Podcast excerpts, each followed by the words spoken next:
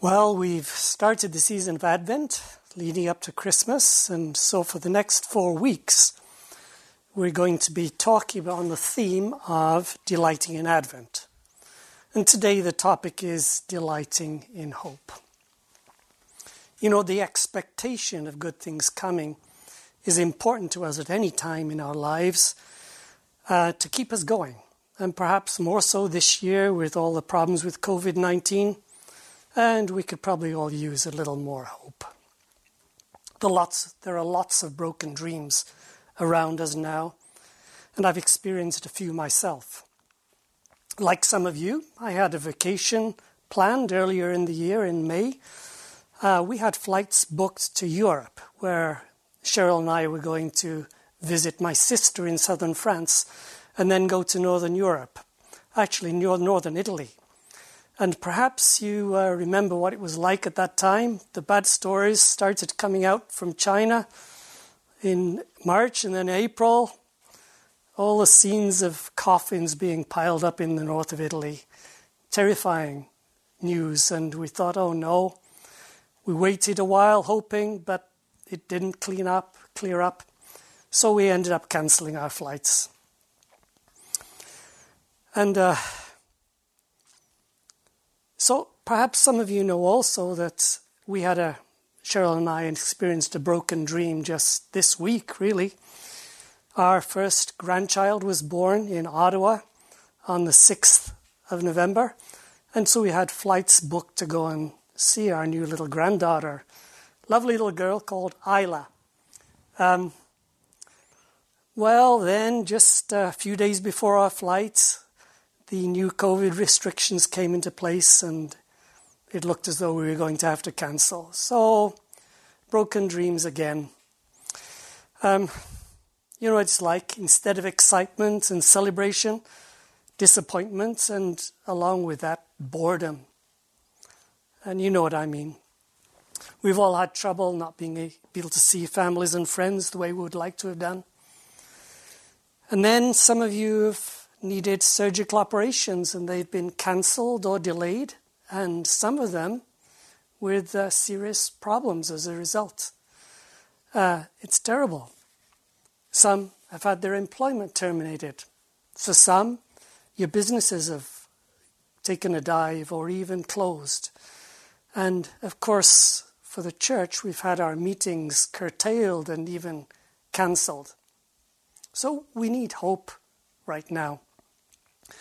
And although the, the idea of a stripped down Christmas isn't exactly helping, perhaps thinking about the birth of Jesus will.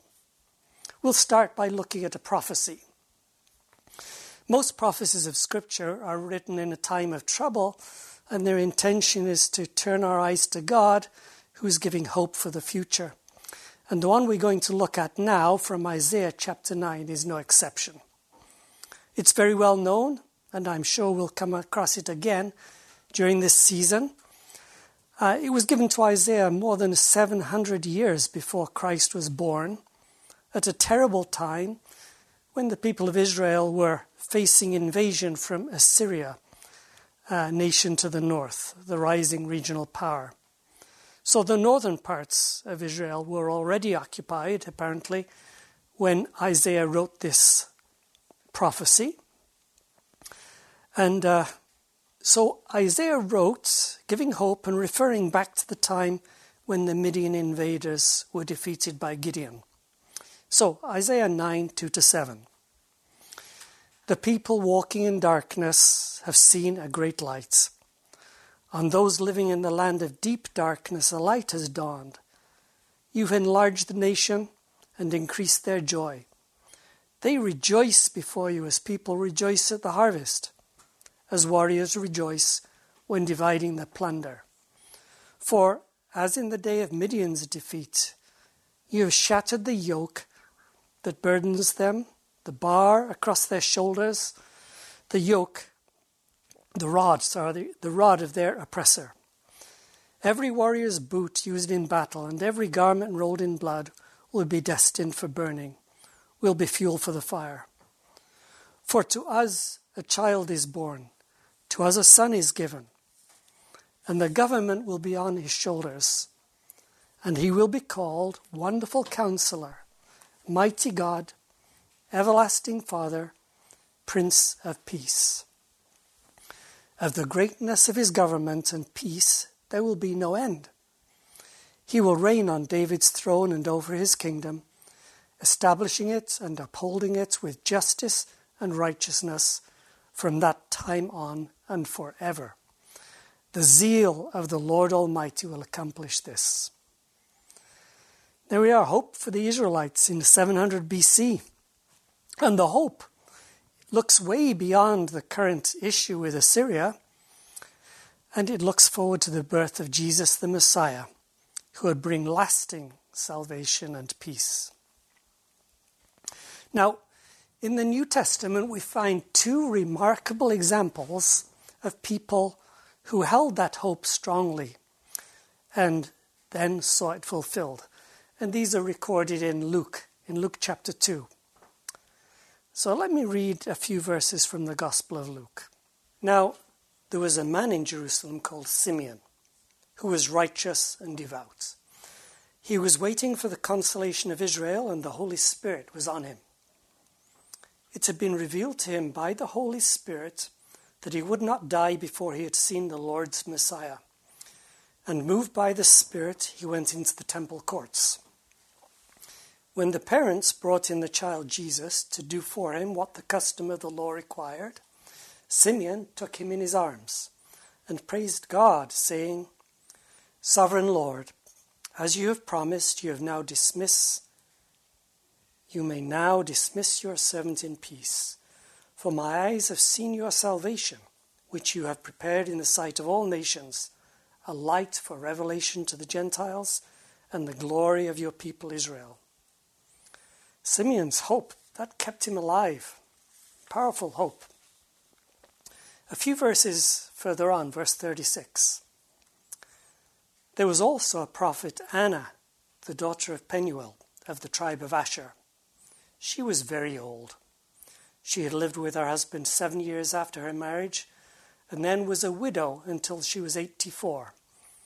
She never left the temple, but worshipped day and night, fasting and praying. Coming up to them at that very moment, she gave thanks to God and spoke about the child to all who were looking forward to the redemption of Jerusalem. Or you could say, hoping for the redemption of Jerusalem. A powerful hope. And despite the fact that these two people didn't understand at all clearly who Jesus was in the way do, we do now, um, they still had a great hope. For us, we have much more reason to celebrate. And that's the season, isn't it? Celebration. More parties, more decorations, more family get togethers, more gifts than at any other time of the year as we celebrate the birth of Jesus Christ. And well, perhaps not quite so much celebration this year. Will the family be able to get together? Have you had difficulty buying presents? uh, hope for a normal celebration is bleeding away. And can I, can you find hope at this time? Most of us probably feel that we need it. The answer is yes, and the reason is because what can give us hope in almost any difficulty or discouragement that we see looming ahead is what the birth of Jesus tells us about God because the birth of Jesus was a wonderful confirmation of God the Father's wonderful, deep love for us, a reliable love. And not just that, but his willing, willingness to intervene dramatically in this world's normal state. How does it go, that verse that we all know so well? For God so loved the world that he gave his only Son. So during this season, as we dwell on those faraway events, the assurance of that intervening love can give us hope. Hope for a future that really is in God's hands, and so will be a good future. Now, is there anything that we can do to impress that hope on our hearts and minds? there are a few things that I think we can do. One thing is just to make sure that we're in the Gospels, um, reading the birth story. It's easy to put that aside, and yet that's got a lot of powerful message in it. Maybe use the extra time that we might have if we're stuck at home to listen to good Christian Christmas music, where the lyrics really mean something at this season. And maybe when inclined to express frustration with COVID 19 restrictions or someone else is expressing the frustration, think how to rather encourage one another with uh, what gives me hope is, and the message of Christmas, of course. So may you have a great season over the next four weeks.